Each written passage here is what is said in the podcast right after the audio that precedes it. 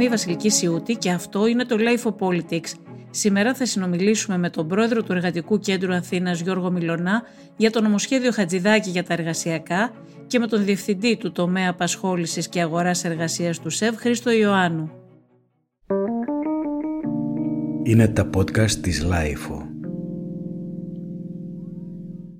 Για τον ΣΕΒ, το εργασιακό νομοσχέδιο της κυβέρνησης περιέχει θετικά εξυγχρονιστικά στοιχεία, όπως λέει, καθώς και μεταρρυθμίσεις που επιδιώκουν την ευθυγράμμιση της ελληνικής εργασιακής πραγματικότητας με τα ευρωπαϊκά πρότυπα. Η κριτική του περιορίζεται στο ότι κάποιες διατάξεις του χαρακτηρίζονται από ασάφειες που δημιουργούν νομικά και ερμηνευτικά προβλήματα και ζητά αλλαγές περισσότερο συμβατές με τις πραγματικές ανάγκες και τα σύγχρονα ευρωπαϊκά πρότυπα όπως αναφέρει. Για τη ΓΕΣΕ όμως πρόκειται για ένα νομοσχέδιο που θα απορριθμίσει ακόμη περισσότερο το εργατικό δίκαιο και για ρυθμίσεις με τις οποίες παραχωρούνται εργαλεία στους εργοδότες προκειμένου αυτοί να επιβάλλουν όρους εργασίας και αμοιβής με βάση τις ατομικές συμβάσεις εργασίας. Το ΠΑΜΕ λέει ότι πρόκειται για ένα αντεργατικό νομοσχέδιο που πρέπει να πεταχθεί στα σκουπίδια και το Εργατικό Κέντρο της Αθήνας λέει ότι αυτό το νομοσχέδιο μπορεί να χαρακτηριστεί ως νομοσχέδιο προστασίας του εργοδότη και μάλιστα όχι των μικρομεσαίων εργοδοτών. Ο εκπρόσωπος της ΑΔΕΔΗ πριν από μερικές μέρες έκανε κριτική στα μέσα μαζικής ενημέρωσης ότι δεν έδωσαν καθόλου χρόνο στις συνδικαλιστικές οργανώσεις να αναπτύξουν τις θέσεις τους για το νομοσχέδιο σε αντίθεση με τον άπλετο χρόνο που είχε ο Υπουργός Εργασίας ο κύριος Χατζηδάκης. Αυτό νομίζω ότι είναι μια σωστή κριτική εμπολής. Η κόντρα για το νομοσχέδιο πράγματι περιορίστηκε μεταξύ των πολιτικών και ελάχιστα ακούστηκαν οι φωνές των εκπροσώπων των εργαζομένων ούτε η αντιπαράθεση μεταξύ των απόψεών τους και των απόψεων των εργοδοτών προβλήθηκε ιδιαίτερα. Στο Life of Politics καλέσαμε έναν εκπρόσωπο των εργαζομένων και έναν εκπρόσωπο του ΣΕΒ να τοποθετηθούν για το νομοσχέδιο για τα εργασιακά. Θα δώσουμε καταρχάς τον λόγο στον εκπρόσωπο των εργαζομένων, που είναι αυτοί που αντιδρούν, για να μας εξηγήσει τις δικές τους θέσεις. Ο πρόεδρος του Εργατικού Κέντρου Αθήνας, ο Γιώργος Μιλωνάς, μας εξήγησε ποιες είναι οι βασικές διαφωνίες στο νομοσχέδιο Χατζηδάκη. Κύριε Μιλωνά, θα ήθελα να μας πείτε ποιες ε, είναι οι διαφωνίες των εργαζομένων του Εργατικού Κέντρου Αθήνας συγκεκριμένο, το οποίο, του οποίου είστε πρόεδρος, με τις κυβερνητικές αλλαγές που γίνονται στα εργασιακά; Κοιτάξτε, είναι ένα νομοσχέδιο πάρα πολύ επιθετικό και ένα νομοσχέδιο που αλλάζει πάρα πάρα πολύ τις εργασιακές σχέσεις, ιδιαίτερα των νέων ανθρώπων.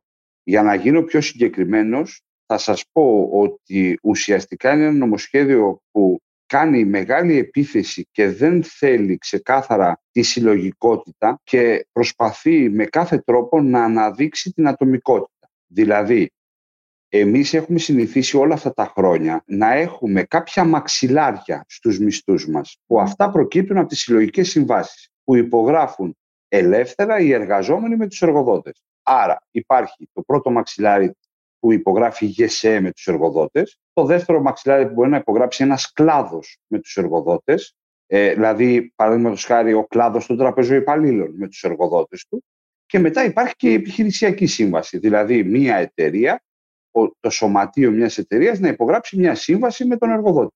Άρα είχαμε συνηθίσει να έχουμε κάποια μαξιλάρια που τι κάνανε, απλώς δεν επιτρέπανε το μισθό να πάει παρακάτω. Αυτό λοιπόν το νομοσχέδιο εισαγάγει για πρώτη φορά την ατομική σύμβαση. Δηλαδή, ακόμα και αν ένα σωματείο μπορέσει και υπογράψει μια σύμβαση και συμφωνήσει δηλαδή με τον εργοδότη σε μια εταιρεία να έχει 800 ευρώ και θα δουλεύουν πενθήμερο και οχτάωρο, μπορεί ο εργοδότης να πιάσει έναν έναν κάποιους εργαζόμενους, αρκετούς εργαζόμενους, όσους θέλει, και να υπογράφει κάτι διαφορετικό μαζί τους. Άρα να τους αλλάζει το ωράριό τους και να τους αλλάζει και αρκετά θεσμικά πράγματα προς το παρόν. Δεν μπαίνει στα μισθολογικά, αλλά επηρεάζει σίγουρα ε, τα θεσμικά του.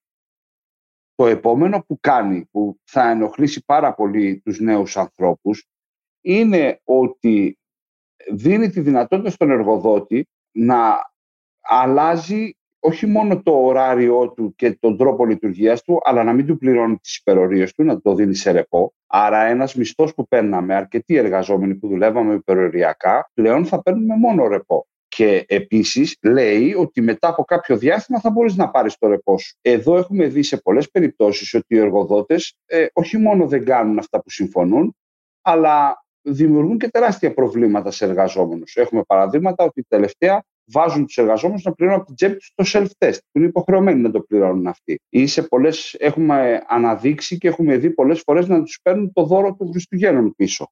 Όπως καταλαβαίνετε λοιπόν, αφήνει τη δυνατότητα στον εργοδότη, χωρίς έλεγχο, να κάνει ό,τι θέλει.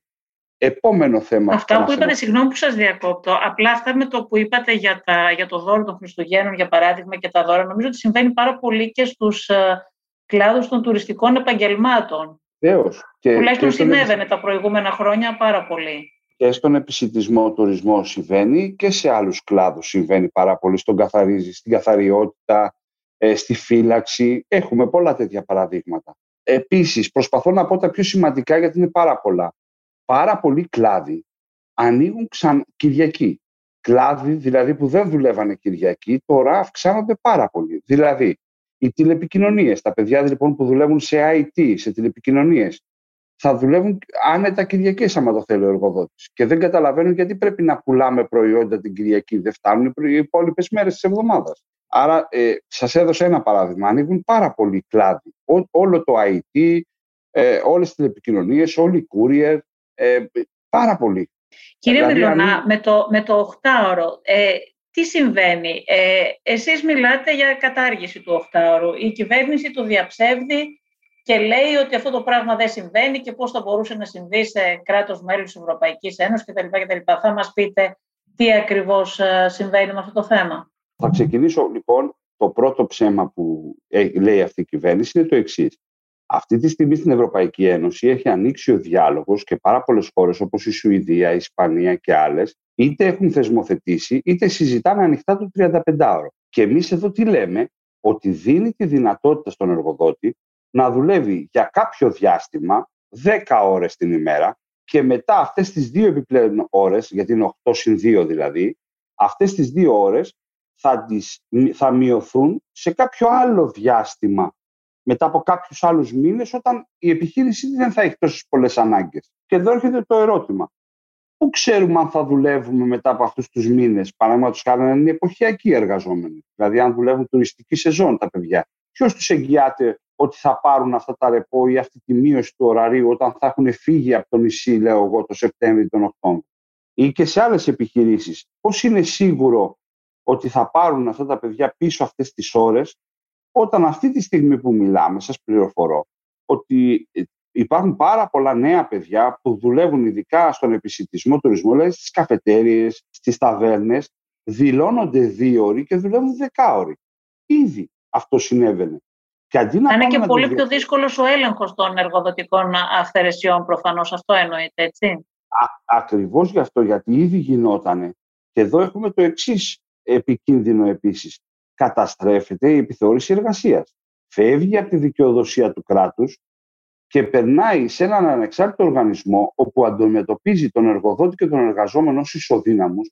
Πότε ήταν ισοδύναμος ένας εργαζόμενος με τον εργοδότη; Δεν το ήξερα εγώ, αυτό δεν το έχω δει πουθενά. Τον αντιμετωπίζει ισοδύναμο και οπότε όλοι οι έλεγχοι που έκανε η επιθεώρηση εργασίας αυτή τη στιγμή δεν ξέρουμε με ποια μορφή, αν και πότε θα γίνονται. Θα είναι πάρα πολύ δύσκολο δηλαδή να καλέσεις την επιθεώρηση εργασίας για να έρθει να σου βρει και να σου λύσει ένα πρόβλημα. Και αν έρθει, θα έρθει μετά από πολλούς μήνες, αφού έχει περάσει πάρα πολύ μεγάλο διάστημα για να βρει το δίκιο σου. Άρα καταλαβαίνετε ότι στοιχειοθετείται ένα πλαίσιο πάρα πολύ άσχημο, ειδικά για τα νέα παιδιά. Όλο αυτό όμως για να προχωρήσω και στο τελευταίο που το θεωρώ επίσης πάρα πολύ σημαντικά, σημαντικό και αφορά πολύ τους νέους ανθρώπους. Αυξάνει το πλαφόν των υπερορρέων στις 150. Επίσης, με το 8ωρο ή 10ωρο που λέμε, αυτή τη διευθέτηση του χρόνου, ένας εργαζόμενος που έχει 8 υπαλλήλους αυτή τη στιγμή, αν ανέβει λίγο η δουλειά του, δεν έχει κανένα λόγο πλέον να προσλάβει ένα νέο παιδί, ένα νέο υπάλληλο. Γιατί η δουλειά του βγαίνει με τους ήδη υπάρχοντες, μη σας πω ότι πρέπει να αφαιρέσει και κάποιους. Γιατί έχει όλο το περιθώριο σας είπα πριν, και με την αύξηση των περιορισμών που δεν θα πληρώνονται, αλλά και με το δεκάωρο αυτό, την, ευελιξία του δεκάωρου, γιατί να προσλάβει ένας εργοδότης και να αυξήσει ε, τους ανθρώπους, τους εργαζόμενους; Δεν έχει κανένα λόγο πλέον. Άρα οδηγούμαστε σε μια μεγάλη αύξηση της ανεργίας, αλλά κυρίως οδηγούμαστε σε απλήρωτη εργασία. Εμείς λοιπόν με όλα Πόσο αυτά... εκτεταμένο είναι αυτό το φαινόμενο, κύριε Μιλωνά, το θέμα της απλήρωτης ε, εργασίας; Έχετε πει ότι υπάρχουν κλάδοι που οι εργαζόμενοι δηλώνουν ότι δουλεύουν ε, δύο ώρο ή τετράωρο και δουλεύουν 10-12 ώρες. Μιλάτε μόνο για αυτόν τον τρόπο απλήρωτης εργασίας ή υπάρχουν κι άλλοι; Υπάρχουν κι άλλοι. Υπάρχουν πάρα πολλοί, υπάρχουν πάρα πολλοί εργοδότες που ε, ζητάν και δεν μπορεί εύκολα να αντισταθεί ένα νέο παιδί, ειδικά σε μικρές επιχειρήσεις, σε κλάδους που είναι δύσκολοι, να αντισταθεί σε αυτό που του ζητάει ο εργοδότης. Τον βάζει να δουλεύει λοιπόν 8 ώρες, 10 ώρες, ενώ είναι 6 ώρες, είναι 8 ώρες και δεν του πληρώνει ποτέ υπερορίες. Δεν του δίνει το επιπλέον ποτέ. Αυτό συμβαίνει ήδη τώρα.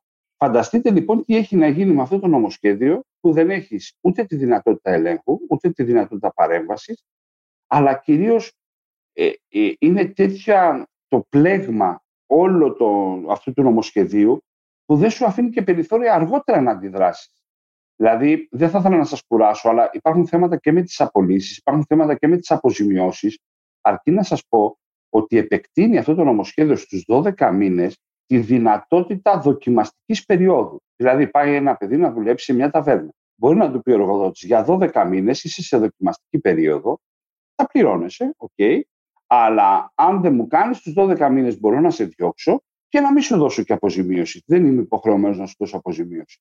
Φανταστείτε λοιπόν τέτοιες, τέτοιοι κακοί εργοδότες, που εγώ δεν λέω ότι είναι η πλειοψηφία, ε, τέτοιοι κακοί εργοδότες πώς θα, ε, ε, πώς θα βολευτούν εντός εισαγωγικών, παίρνοντας συνεχόμενου υπαλλήλους και ανανεώνοντάς τους. Συνεχώς. Μέχρι τώρα, ποιο ήταν αυτό το διάστημα, κύριε Μιλωνά, της δοκιμαστικής εργασίας; Ήταν ουσιαστικά το θεσμοθετημένο δεν ήταν. Δεν υπήρχε δοκιμαστική. Απλούστατα σε πολλές περιπτώσεις είχαμε ακούσει, προσπαθήσαμε να παρεμβαίνουμε, ήταν μέχρι εξάμεινο. Υπήρχε η δοκιμαστική περίοδος άτυπα, αλλά τώρα θεσμοθετείται. Να σας ρωτήσω και, και κάτι άλλο που δεν έχει άμεση σχέση τώρα με το. Ε, και έχει και δεν έχει, αλλά δεν είναι ακριβώς πάνω στο νομοσχέδιο. Σε σχέση με την επιθεώρηση εργασίας, είναι ένα γενικότερο πρόβλημα. Πόσο εύκολα τολμάνε οι εργαζόμενοι και κυρίως οι νέοι εργαζόμενοι να καταγγείλουν αυθαιρεσίες εργοδοτικές, από τη στιγμή που το ξέρουμε όλοι ότι επειδή υπάρχει ακόμα μεγάλη ανεργία, ενδεχομένως να φοβάται ένας νέος εργαζόμενος ότι μπορεί να χάσει τη δουλειά του. Είναι εύκολο αυτό. Δηλαδή, εσείς το βλέπετε ότι όπου υπάρχουν αυθαιρεσίες έρχονται οι εργαζόμενοι να τι καταγγείλουν. Αυτό είναι ένα θέμα πραγματικά που το εργατικό κέντρο της Αθήνας ουσιαστικά με αυτό ασχολείται ε, το μεγαλύτερο διάστημα. Ερχόντουσαν λοιπόν νέα παιδιά, εργαζόμενοι από μικρές επιχειρήσεις, πάρα πολλά, και προσπαθούσαν να βρουν, να βρουν το δίκιο τους. Δεν φτάναν όλοι σε εμάς γιατί φοβόντουσαν πράγματι.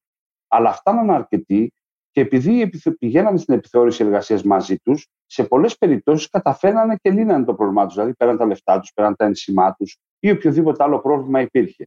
Δυστυχώς όμως το τελευταίο διάστημα και λόγω κορονοϊού, αλλά και επειδή ε, ουσιαστικά η επιθεώρηση εργασίας έμεινε στο περιθώριο λίγο, έτσι, αδρανοποιήθηκε, δεν έχουμε πολλές επιθεωρήσεις εργασίας. Οι συνάδελφοι απογοητεύονται. Πηγαίνουμε και μας βάζουν μετά από πολλούς μήνες να συζητήσουμε το θέμα μας, ήδη τώρα σας λέω έτσι.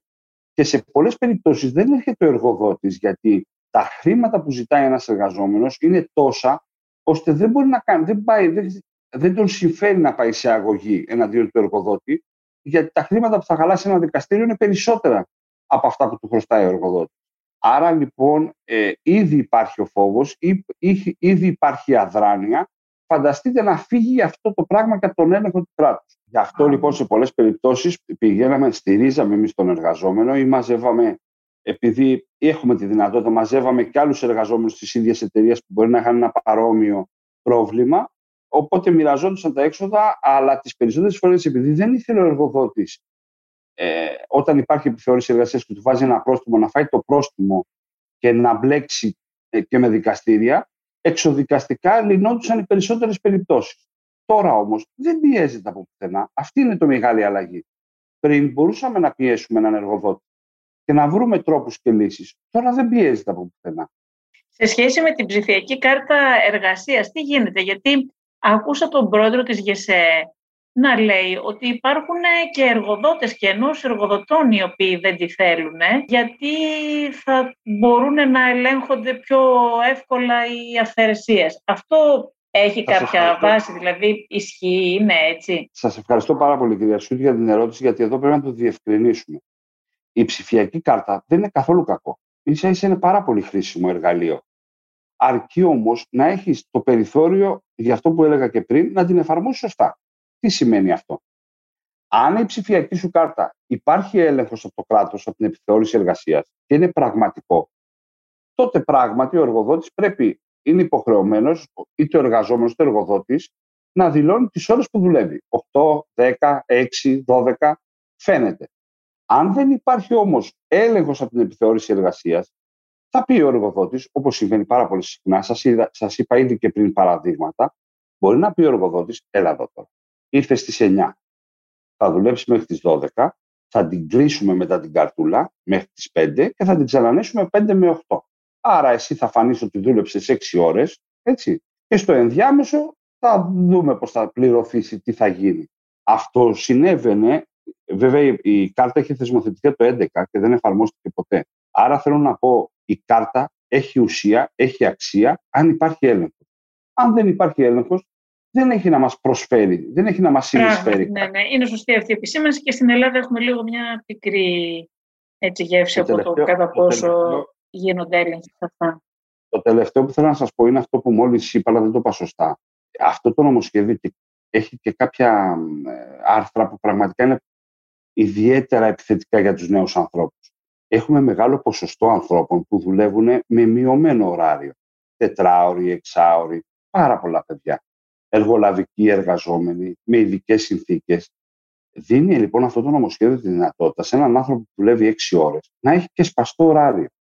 Δηλαδή, φανταστείτε έναν άνθρωπο που δουλεύει στη, μένει στη μεταμόρφωση και δουλεύει στο κέντρο. Θα δουλέψει λοιπόν 10 με 1 και μετά 5 με 8 το απόγευμα. Και πέστε μου τώρα, αν έχει τη δυνατότητα αυτός το νέο παιδί να φύγει από τις 1 έως τις 5, να πάει ξανά στη μεταμόρφωση, να ξαναγυρίσει για να ξαναδουλέψει 3 ώρες το απόγευμα. Δηλαδή, Γι' αυτό σας λέω είναι πολύ επιθετικό ειδικά για τους νέους ανθρώπους. Και αυτό που με στενοχωρεί και με φοβίζει είναι μήπως έχουμε ένα δεύτερο κύμα νέων παιδιών που επειδή και οι μισθοί έχουν πέσει πάρα πολύ στην Ελλάδα αναγκαστούν πάλι να φύγουν στο εξωτερικό ή μείνουν άνεργοι ή ξαναζήσουμε στιγμές που είχαμε ζήσει τα προηγούμενα χρόνια και δεν θέλουμε να τις ξαναζήσουμε. Αυτό είναι που με στενοχωρεί πάρα πολύ και γι' αυτό παλεύουμε για αυτό το νομοσχέδιο για να μην περάσει. Κύριε Μιλωνά, θέλω να σας ρωτήσω και κάτι άλλο. Βέβαια, είστε πρόεδρος του Εργατικού Κέντρου Αθήνας, αλλά θέλω να σας ρωτήσω για μια άλλη ιδιαίτερη κατηγορία εργαζομένων που είναι, ε, σε, έχουν ακόμα περισσότερα προβλήματα. Είναι για τους μετανάστες και μάλιστα για τους μετανάστες που εργάζονται αδήλωτοι, ανασφάλιστοι κτλ. Ξέρετε το τι συμβαίνει στη Μανολάδα, δεν είναι μόνο η Μανολάδα, ε, υπάρχουν πολλές Μανολάδες σε όλη την Ελλάδα. Αυτοί οι εργαζόμενοι, δεν, δεν ακούμε για αυτούς να λέει κανένας τίποτα.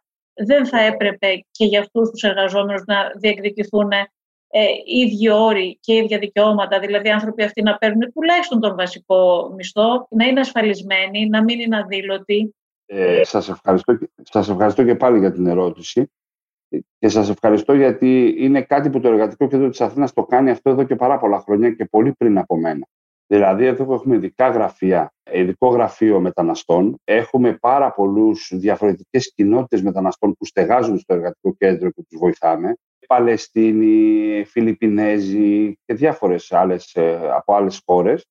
Αλλά εκείνο που κάνουμε πάρα πολύ δυνατά και το προσπαθούμε, παίρνουμε προγράμματα και προσπαθούμε σε μετανάστες και πρόσφυγες να τους εξηγήσουμε τι σημαίνει αγορά εργασίας, πώς να φτιάχνουν τα έντυπά τους, πώς να φτιάχνουν τα βιογραφικά τους και ουσιαστικά έχουμε και μια πάρα πολύ καλή συνεργασία με το Δήμο Αθηναίων παραδοσιακά τα τελευταία πολλά χρόνια και ε, αυτό το κάνουμε όσο μπορούμε πιο δυνατά. Δεν φτάνει, εννοείται ότι δεν φτάνει, έτσι. Αλλά πραγματικά έχουμε δει ότι πολλοί άνθρωποι μας ευχαριστούν γιατί τους εξασφαλίζουμε μια γνώση που δεν είναι και τόσο εύκολη να την αποκτήσουν. Έχετε καθόλου εικόνα, κύριε Μιλωνά, σε σχέση με τους μετανάστες που έχουμε στην Ελλάδα, τους εργαζόμενους, σε τι βαθμό είναι ασφαλισμένοι και σε τι βαθμό είναι ανασφάλιστοι; Όχι, δεν το ξέρω. Δεν το ξέρω. Τελευταία έρευνα δεν έχω δει ε, εδώ και πάρα πολύ καιρό. Όταν είχαμε κάνει εμείς τις δικές μας έρευνες πριν λίγο καιρό, ε, δεν μπορέσαμε να βρούμε εύκολα στοιχεία για μετανάστες για να εντάξουμε αυτό, αυτό το ερώτημα. Το είχαμε προσπαθήσει, το είχαμε ζητήσει από την εταιρεία. Δεν ήταν εύκολο να τους βρει βασικά. Πολλά συνδικάτα μεμονωμένα κάνουν τέτοια δουλειά σε δύσκολους χώρους και μάλιστα έρχονται και πάρα πολλά παιδιά που είναι σύνεδροι στο ΕΚΑ και είναι μετανάστες, που προσπαθούν, που έχουν ενσωματωθεί, προσπαθούν να ενσωματωθούν. Αλλά δεν νομίζω ότι είμαστε ακόμα σε σημείο που να ε, νιώθουμε περήφανοι και να είμαστε σίγουροι ότι μπορούμε να ότι έχουμε κάνει πάρα πολύ καλή δουλειά.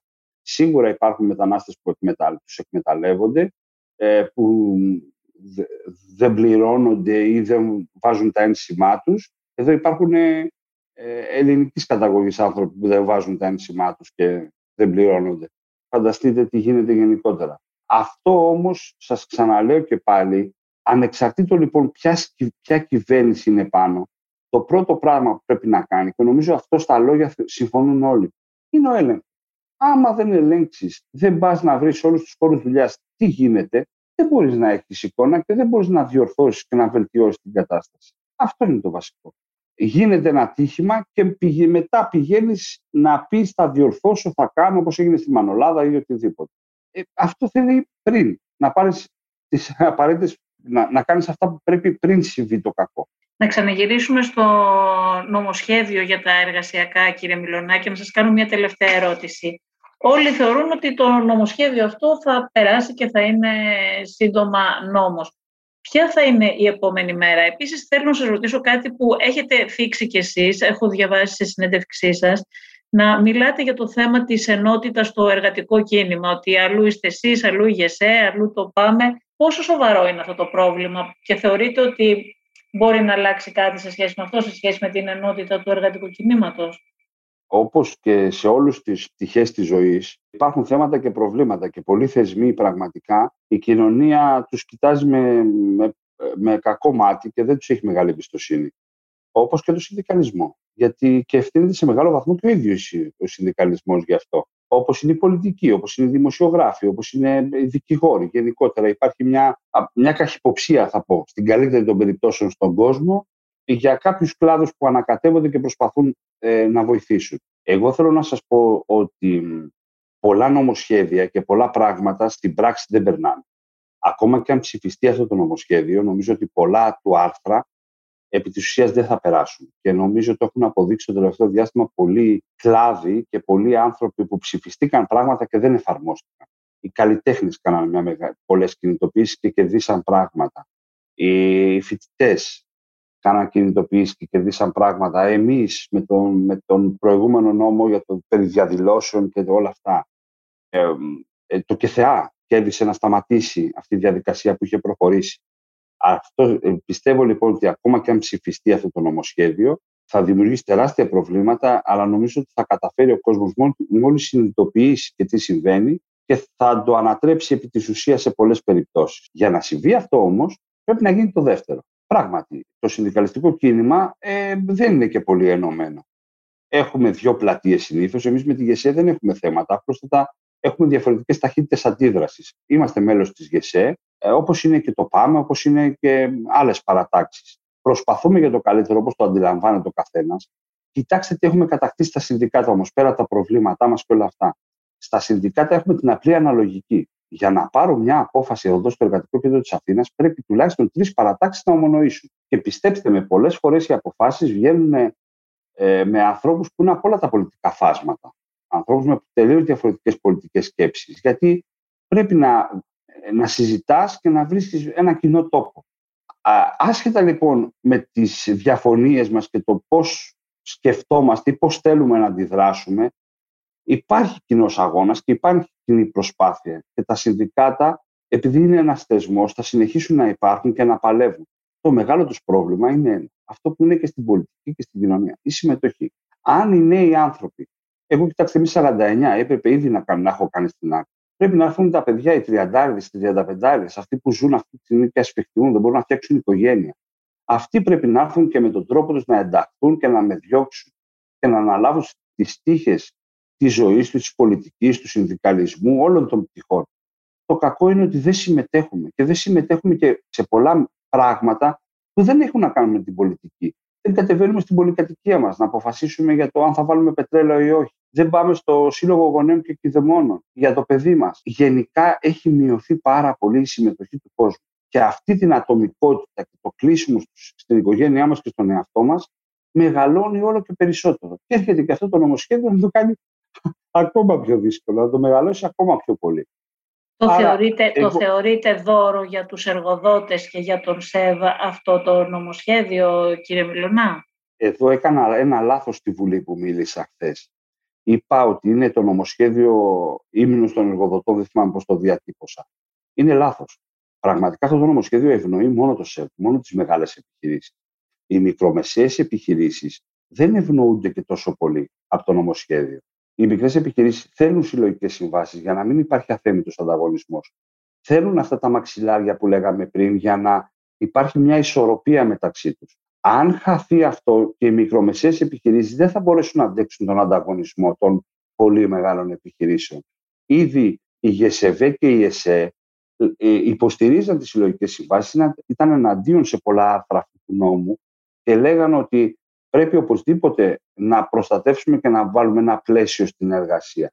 Άρα έχετε απόλυτο δίκιο με αυτό που λέτε. Οι μεγάλοι εργοδότες ευνοούνται και εκμεταλλεύονται πάρα πολύ αυτό το νομοσχέδιο. Γιατί, για να κλείσω με αυτό έτσι, επειδή το, το πιστεύω πάρα πολύ βαθιά, ανάπτυξη σε μια χώρα, κατά την προσωπική μου άποψη, έρχεται μόνο όταν υπάρχουν κανονισμοί εργασίας, συλλογικές συμβάσεις και αύξηση μισθών. Όταν μειώνεις το εισόδημα των ανθρώπων, των εργαζομένων, έχει, το έχουμε, έχει αποδειχθεί για τα προηγούμενα 10 χρόνια των μνημονίων. Η οικονομία πέφτει συνολικά της χώρας. Δεν μπορείς να καταναλώσεις, δεν μπορείς να βοηθήσεις τις επιχειρήσεις. Και πια σε μια χώρα που το 94% είναι επιχειρήσεις κάτω των 10 ατόμων. Άρα λοιπόν, μόνο με αύξηση μισθών και με προστασία της εργασίας μπορεί να έχουμε ανάπτυξη και ισχυρή οικονομία. Αν ήταν αυτό που προσπαθούν να υποστηρίξουν πάρα πολύ, δυστυχώς και σε αυτή την κυβέρνηση, ότι με τη μείωση των μισθών και με να μην υπάρχουν συλλογικές συμβάσεις ότι θα, θα ανέβει η οικονομία της χώρας, ε, νομίζω ότι κάποιες χώρες που είναι πολύ πιο χαμηλά από εμάς θα είχαν απογειωθεί. Δεν έχει συμβεί αυτό. Αντίθετα, οι χώρες που η οικονομία τους πάει καλά είναι αυτοί που έχει ικανοποιημένους εργαζόμενους, με καλούς μισθούς και γενικά με κανονισμούς στην εργασία. Ωραία, κύριε Μιλωνά, σας ευχαριστώ πάρα πολύ. Εγώ σας ευχαριστώ πολύ. Να είστε καλά.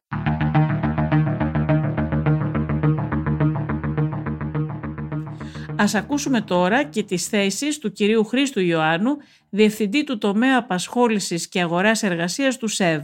Κύριε Ιωάννου, θα ήθελα να σας ρωτήσω σχετικά με το νομοσχέδιο για τα εργασιακά, το Εργατικό Κέντρο της Αθήνας και πολλοί άλλοι συνδικαλιστές το χαρακτήρισαν νομοσχέδιο προστασίας του ΣΕΒ και ισχυρίζονται ότι δεν μπορεί να υπάρξει ανάπτυξη με την κατάργηση των συλλογικών συμβάσεων και τους εργαζόμενους απέναντι θα ήθελα την δική σας θέση και τη θέση του, του ΣΕΒ.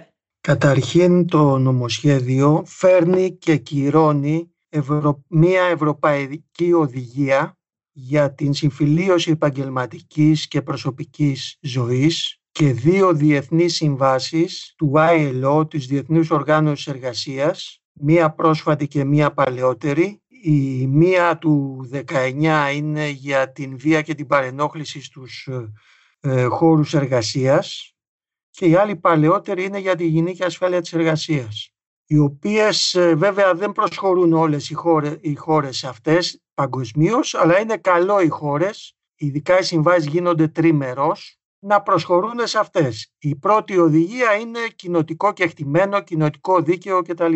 Οπότε το να εξευρωπαϊστεί και να εξυγχρονιστεί η Ελλάδα, που πρέπει να γίνει μια παραγωγική οικονομία και μια παραγωγική κοινωνία, ε, είναι ένα βήμα πρόοδου.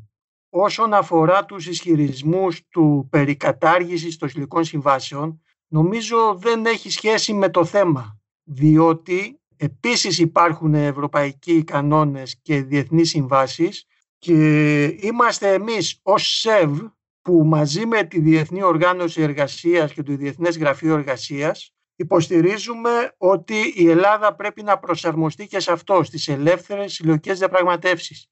Και δεν το έχει κάνει ακόμη. Μάλιστα αυτές τις μέρες διεξάγεται η 101η Διεθνής Διάσκεψη Εργασίας και εν ώψη αυτής η Επιτροπή Εμπειρογνωμόνων της Διεθνούς Οργάνωσης Εργασίας τέλη Απριλίου έβγαλε μια έκθεση στην οποία αναφέρεται και στην Ελλάδα όπου την καλεί να συμμορφωθεί με τη Διεθνή Οδηγία για τις Ελεύθερες Συλλογικές Διαπραγματεύσεις. Δεν είμαστε πλήρως συμμορφωμένοι γι' αυτό και αυτό οφείλεται στο ότι έχουμε ένα σύστημα στην Ελλάδα μονομερούς υποχρεωτικής διατησίας που δεν υπάρχει πουθενά στην Ευρώπη. Επίσης, το 2016, ενώ μιλάμε για κοινωνική Ευρώπη και κοινωνικό κεκτημένο, η Ελλάδα έχει αυτοεξαιρεθεί από το άρθρο του Ευρωπαϊκού Κοινωνικού Χάρτη που αφορά τις ελεύθερες συλλογικές διαπραγματεύσεις. Καταλήγω λοιπόν ότι το κομμάτι που αναφέρεται στην κατάργηση των συλλογικών συμβάσεων παρουσιάζει τον κόσμο εντελώς ανάποδα. Παρουσιάζει το πάνω κάτω. Αντιλαμβάνεται κανείς βέβαια ότι ε, η θέση σας είναι ακριβώς στην απέναντι πλευρά από αυτές που έχουν τα σωματεία. Ωστόσο, εσείς, παρότι κάνετε αυτή τη στιγμή μια κριτική στην κυβέρνηση, στην ουσία θα το θέλατε πιο... Ε, έχετε, έχετε επιπλέον αιτήματα από ό,τι καταλαβαίνω. Ωστόσο, αυτό που λένε οι εργαζόμενοι είναι ότι το νομοσχέδιο αυτό υιοθετεί αιτήματα του, του ΣΕΔ και πράγματι εσείς στην ανακοίνωση που βγάλατε ο ΣΕΔ αναφέρεται ότι περιέχει θετικά εξυγχρονιστικά στοιχεία.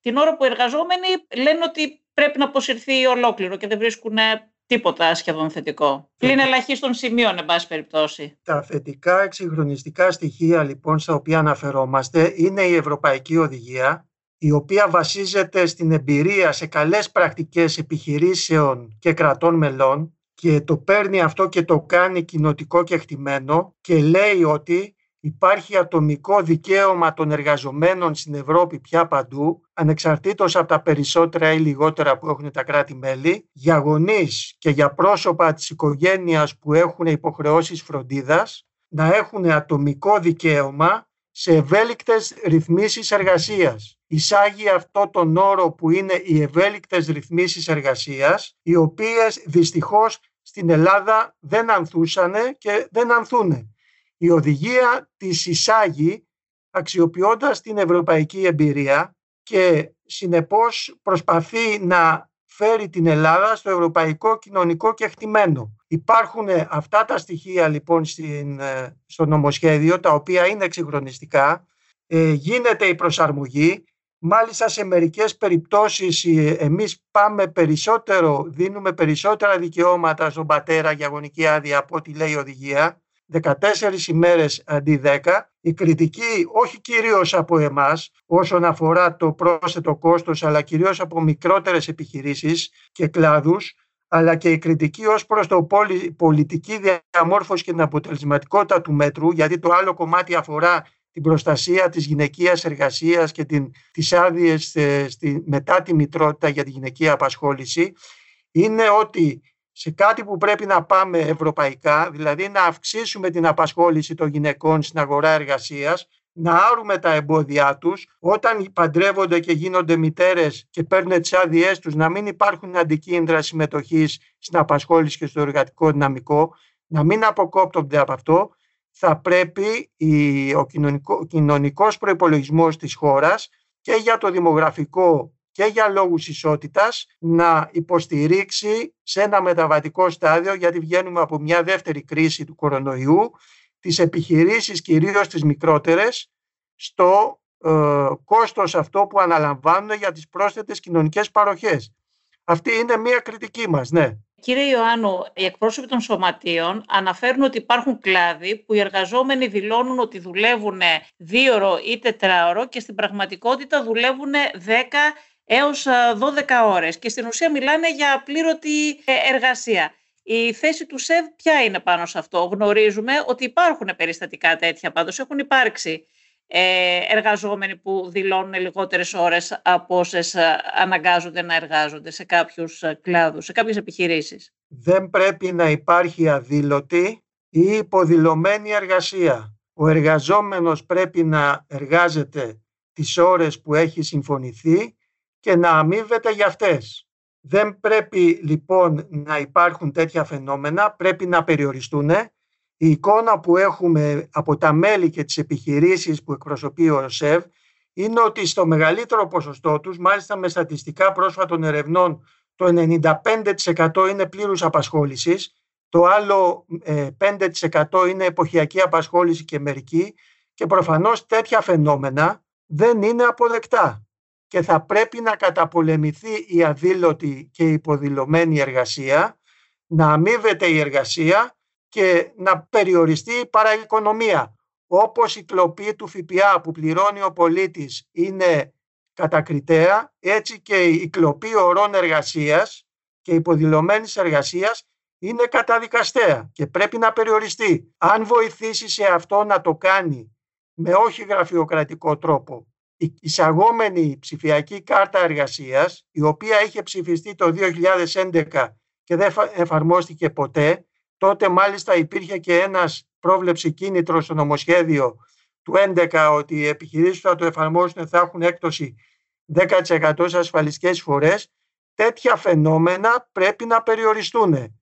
Οι σχέσεις μεταξύ εργοδοτών και εργαζομένων και επιχειρήσεων πρέπει να είναι σχέσεις καθαρές, εμπιστοσύνης, να πληρώνονται και οι ώρες εργασίας και οι ώρες υπερορίας. Μια που αναφερθήκατε στην ψηφιακή κάρτα εργασίας, ε, θα ήθελα να σας πω, άκουσα τον πρόεδρο της ΓΕΣΕ, είπε ότι πολλά εργοδοτικά σωματεία δεν ήθελαν την ψηφιακή κάρτα εργασίας.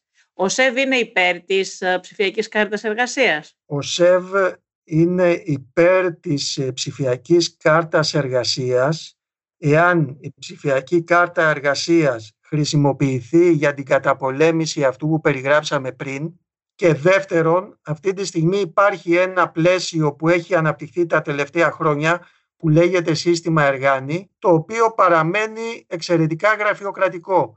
Για να σας το πω με δύο λόγια, είναι τα παλιά έντυπα που συμπληρώνανε οι λογιστές και οι διοικείς προσωπικού σε χαρτιά και γράφανε τις συμβάσεις, τα ωράρια, τις άδειες και πολλά άλλα πράγματα της εργασιακής ζωής, της διαχείρισης ανθρώπινου δυναμικού, τα οποία τώρα έχουν μπει σε μορφή PDF να υποβάλλονται στο σύστημα εργάνη. Αν η ψηφιακή κάρτα εργασίας απαλλάξει και απλοποιήσει αξιοποιώντας την τεχνολογία της ε, επιχειρήσεις από το γραφειοκρατικό και το διοικητικό βάρος και επιτρέψει την ευέλικτη οργάνωση εργασίας σε όφελος επιχειρήσεων και εργαζομένων, τότε η ψηφιακή κάρτα εργασίας θα είναι μία πρόοδος για να βοηθήσει στη διαχείριση ανθρώπινου δυναμικού και την καταπολέμηση της αδήλωτης εργασίας. Θα ήθελα να σας ρωτήσω και για το θέμα των μεταναστών. Υπάρχουν πάρα πολλοί μετανάστες εργαζόμενοι στην Ελλάδα, οι οποίοι εργάζονται σε καθεστώς, ε, εργάζονται σε καθεστώς είναι ανασφάλιστοι και δουλεύουν πολύ συχνά σε μαύρη εργασία. Ποια είναι η θέση του ΣΕΒ σε, αυτά, ε, σε σχέση με αυτό; Ξέρουμε ότι αρκετοί από τους μετανάστες εργάζονται και σε μεγάλες επιχειρήσεις στον τουριστικό τομέα και στον επισητισμό και εκεί έχουν παρουσιαστεί τέτοια φαινόμενα. Όπως σας είπα και πριν εμφατικά, είμαστε υπέρ της καταπολέμησης της αδήλωτης, της μαύρης εργασίας. Συνεπώς, όπου υπάρχουν αυτά τα φαινόμενα, είτε αφορούν Έλληνες γηγενείς είτε μετανάστες, προφανώς δεν είναι αποδεκτά σε ένα καθεστώς σύστημα σύγχρονης διοίκησης της εργασίας στην Ελλάδα. Η Ελλάδα πρέπει να είναι μια σύγχρονη ευρωπαϊκή χώρα που θα τραβάει ξένες και εγχώριες επενδύσεις σε σύγχρονους τομείς προστιθέμενης αξίας και δεν είναι μια χώρα η οποία πρέπει να ανταγωνίζεται είτε τοπικά είτε περιπτωσιακά σε κλάδους και σε πρακτικές άλλες περιοχές του κόσμου έξω από την Ευρώπη. Νομίζω είναι σαφής η τοποθέτηση. Ναι, είναι σαφής. Ωστόσο, κύριε Ιωάννου, η μισθή, παρότι λέτε ότι πρέπει να είναι μια σύγχρονη ευρωπαϊκή χώρα η Ελλάδα, η μισθή δεν είναι μισθή σύγχρονης ευρωπαϊκής ε, χώρας και το ξέρετε αυτό, είναι πάρα πολύ χαμηλή. Γι' αυτό και πάρα πολλοί νέοι Έλληνες, οι οποίοι έχουν αυξημένα τυπικά προσόντα, έχουν φύγει στο εξωτερικό τα τελευταία χρόνια. Τα τελευταία χρόνια πράγματι έχουν φύγει οι πολλοί νέοι και όχι μόνο νέοι στο εξωτερικό και αυτό είναι ένα φαινόμενο το οποίο θα πρέπει να το αντιστρέψουμε. Κάθε οικονομία πληρώνει μισθούς ανάλογα με την παραγωγικότητά της και την παραγωγή της. Αν δεν έχεις ανάπτυξη ή μάλλον αν δεν έχεις παραγωγή και παραγωγικότητα και αν δεν έχεις ανάπτυξη, δηλαδή αν δεν παράγεις, τότε έχεις τα φαινόμενα που έχουμε υποστεί ως χώρα, που φτάσαμε έως και την χρεοκοπία. Χρειαζόμαστε λοιπόν και δεν έχουμε και επενδύσεις. Χρόνια τώρα έχουμε από επένδυση. Ή πριν την κρίση και την χρεοκοπία είχαμε επενδύσεις αναποτελεσματικές σε λάθος κλάδους και τομείς. Μείναμε πίσω στην παραγωγή και στην ανταγωνιστικότητα. Στην παραγωγή προϊόντων προσθέμενης αξίας, η παραγωγή προϊόντων προσθέμενης αξίας θέλει ανθρώπινο κεφάλαιο, το οποίο αμείβεται πολύ καλύτερα από την ανειδίκευτη εργασία. Δεν θέλουμε την Ελλάδα μια χώρα ανειδίκευτης εργασίας και για να είμαστε σε πορεία σύγκλησης με την Ευρώπη και στους μισθούς, πρέπει να είμαστε σε πορεία σύγκλησης με την Ευρώπη στις επενδύσεις, στην παραγωγή, στην ανταγωνιστικότητα. Και έτσι μπορούν να ανέβουν και οι μισθοί.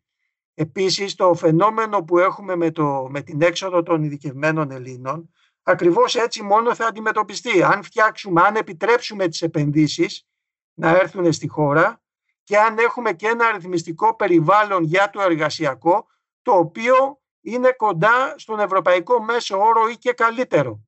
Δηλαδή έχει τις ευελιξίες που υπάρχουν σε άλλες ευρωπαϊκές χώρες και δεν έχουμε τις ε, ακαμψίες με τις οποίες χαρακτηρίζεται χρόνια το ελληνικό ρυθμιστικό πλαίσιο. Μπορούμε να έχουμε όμως ανάπτυξη και επενδύσεις, ε, κύριε Ιωάννου, με τους ε, εργαζόμενους δυσαρεστημένους, όπως δηλώνουν ότι είναι τώρα και με αυτό το νομοσχέδιο και απέναντι στις αλλαγές αυτές; Όχι, θέλουμε καταρχήν οι επιχειρήσεις και οι εργαζόμενοι να είναι βιώσιμοι, ανταγωνιστικοί και ευχαριστημένοι.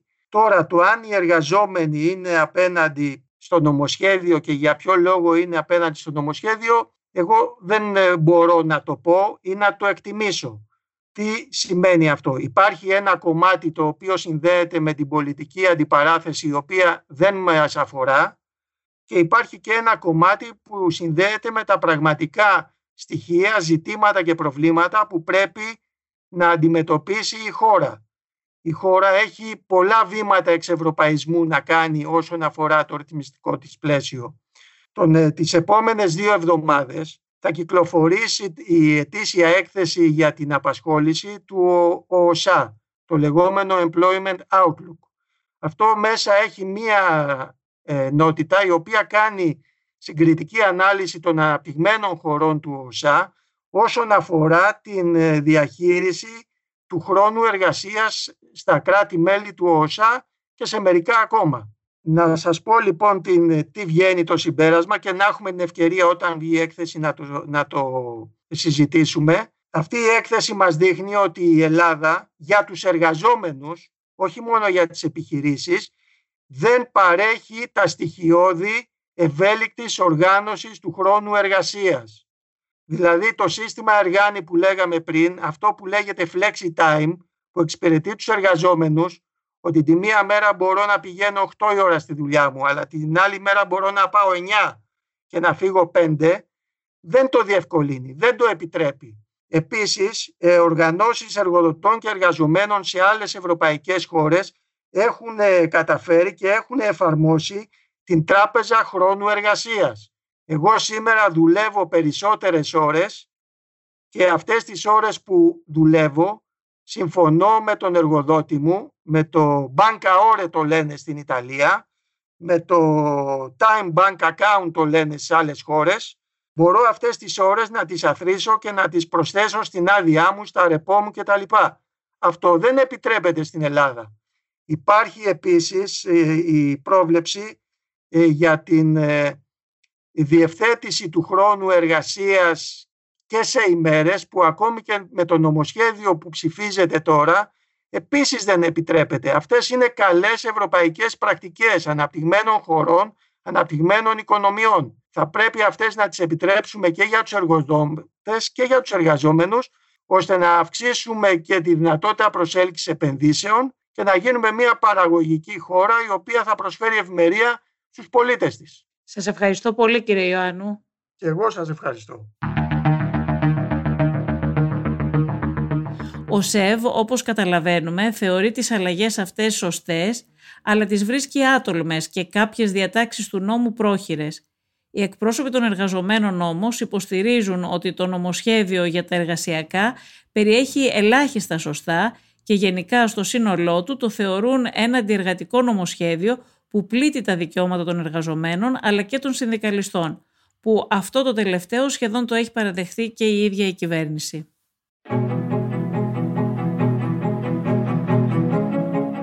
Ακούσατε το Life of Politics με τη Βασιλική Σιούτη. Σήμερα συνομιλήσαμε με τον πρόεδρο του Εργατικού Κέντρου Αθήνας Γιώργο Μιλωνά και με τον διευθυντή του τομέα απασχόλησης και αγοράς εργασίας του ΣΕΒ Χρήστο Ιωάννου. Αν θέλετε να ακούτε τη σειρά podcast Life of Politics της Life, μπορείτε να μας ακολουθήσετε στο Spotify, στα Apple Podcast και στα Google Podcast. Είναι τα podcast της Life.